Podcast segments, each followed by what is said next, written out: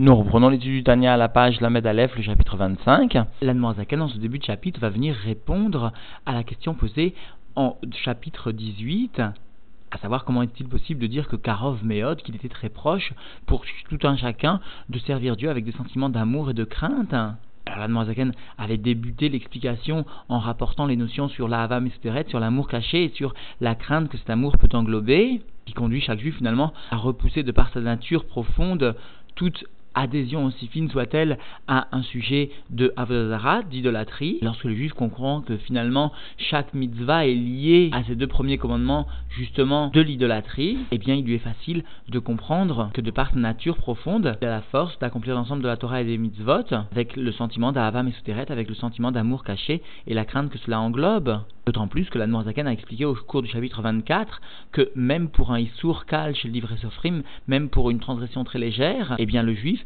se, soumet à la klipa et donc devient tafel, devient plus inférieur encore à la klipa, à l'astra plus bas encore que les forces du mal les plus grossières. Par voie de conséquence, Karov Meod, il est très proche pour tout un chacun de servir Dieu avec l'amour et la crainte de Dieu. Nous reprenons donc l'étude dans les mots à la page Lamed Aleph, le chapitre 25. Vezeu Shekatuv, et voici ce qui est écrit sous-entendu dans le Chumash Varim, Kikarov Elecha Davar Meod Vegomer. Parce qu'est proche de toi cette chose, très proche, etc.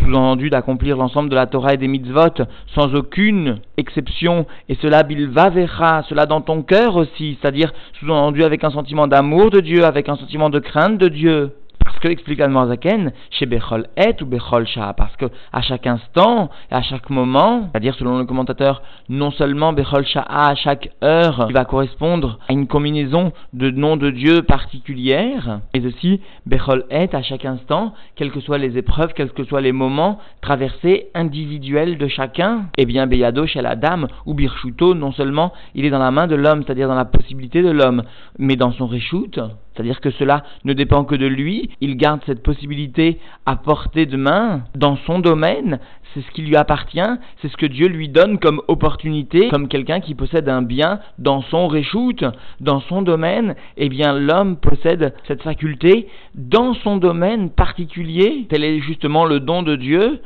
donc, Beyado chez la dame ou Birchuto, où cela est dans la main de l'homme, cela est dans son domaine, les Avir tout de retirer l'esprit de folie, le vent de folie, qui sous-entendu affaiblit sa sensibilité au point de lui faire croire que même lorsqu'il transgresse, eh bien, faussement, il croit qu'il est encore attaché à Dieu.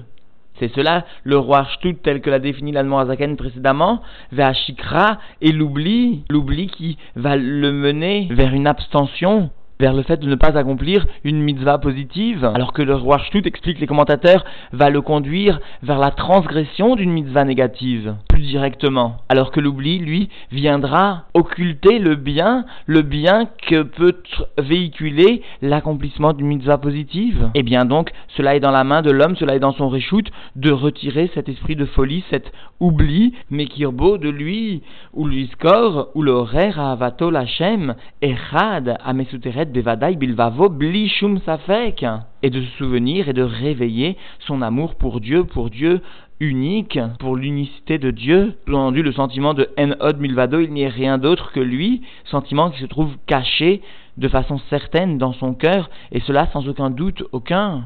Alors certains commentateurs veulent expliquer que le terme de l'iskor, ce souvenir, va justement être en relation avec le roi Archtut, cette fois-ci dans le sens positif, maintenant qu'il aura retiré le roi Archtut l'esprit de folie, eh bien il se souviendra que de transgresser un commandement, aussi fin soit-il, le sépare de Dieu, alors que le terme de léoraire vient justement être en relation avec l'accomplissement des mitzvot positives, c'est-à-dire finalement avec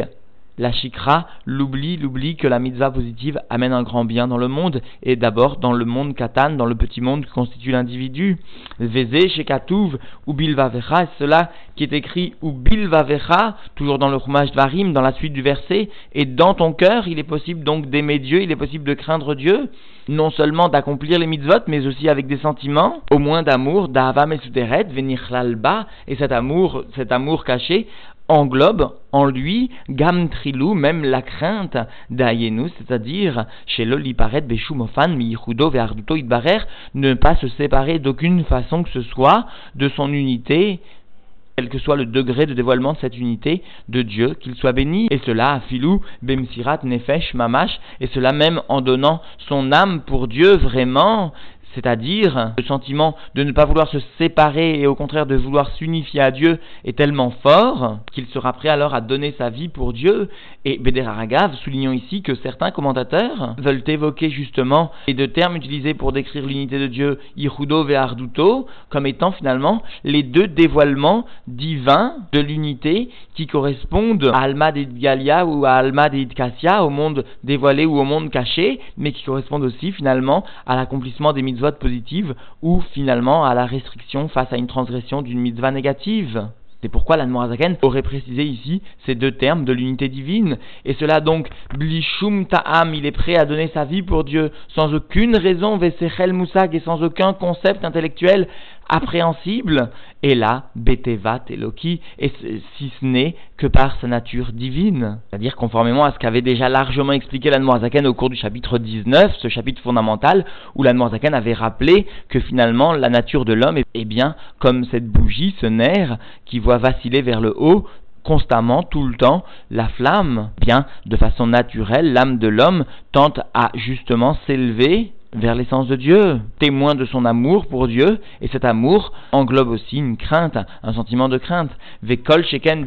avot, alors si le juif est prêt à donner sa vie pour ne pas transgresser d'aucune façon la volonté divine, il est aussi à plus forte raison prêt à briser les désirs, les plaisirs sous-entendus à Kalam et Isuremita, parce que c'est une chose beaucoup plus facile, beaucoup plus aisée que les souffrances de la mort. Cela nécessite simplement une prise de conscience, une connaissance de la réalité de sa propre Metsiout et de la Metsiout du monde. Chez Karov et là Vadavar Yoter, l'Irbosh à Yotzer, parce qu'il est proche de lui plus encore de conquérir le penchant, le mauvais penchant, En Beprinat Surmera, qu'il s'agisse donc de la conquête en ce qui concerne le degré de s'éloigner du mal, c'est-à-dire de s'empêcher de faire une transgression, à Filou, mais à Vera, Kalash et le livret Sofrim, y compris même mot à mot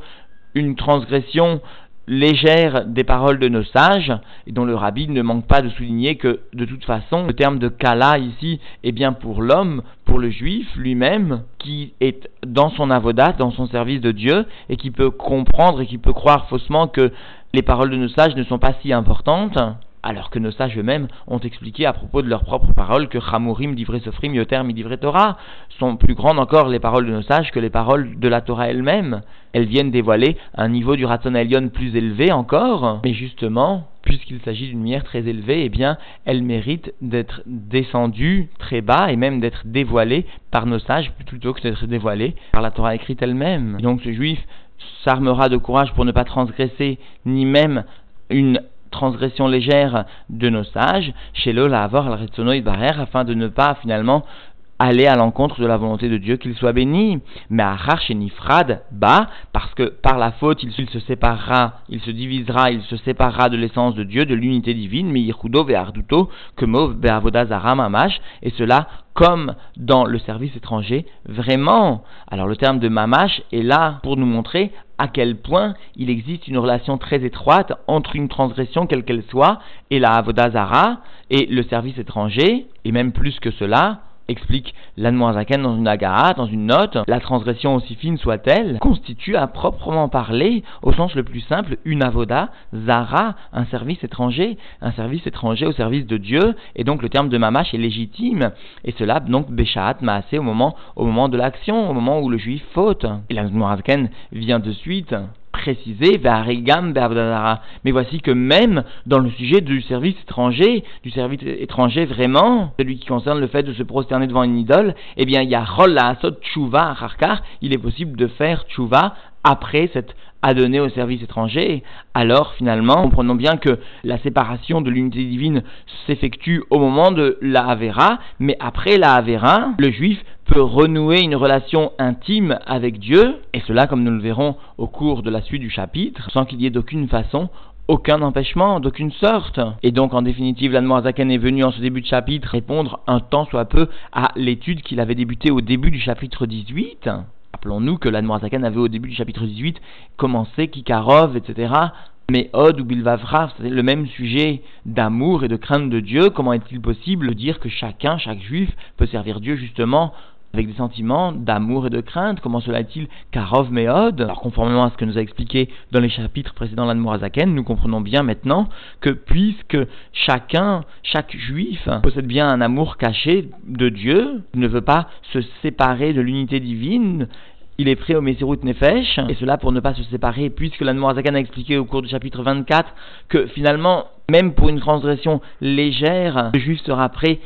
à, donner sa vie pour Dieu parce qu'il se sépare aussi de l'unité divine, et il est bas, plus bas que la klipa, plus bas que la harara lorsqu'il transgresse un tant soit peu la volonté divine. Alors nous explique maintenant l'Admorazaken, nous comprenons pourquoi Karov Meod, pourquoi est très proche de tout homme de réveiller cette crainte cachée et cet amour caché puisque finalement la shvira tataavot, le fait de briser l'élan des plaisirs, eh bien, est plus facile et plus léger, calme, isuremita, est plus léger donc que les souffrances de la mort, que Dieu nous en préserve, eh bien, nous comprenons encore pourquoi Karov Meod est très proche de tout un chacun de servir Dieu avec perfection. Et cela, sans nul doute, est la voie d'accès à la Géoula, à la délivrance, un service propre, un service organisé, un service conforme à Chabad, un service de Dieu qui, sans nul doute, est une source de nachatroir, de plaisir pour Dieu.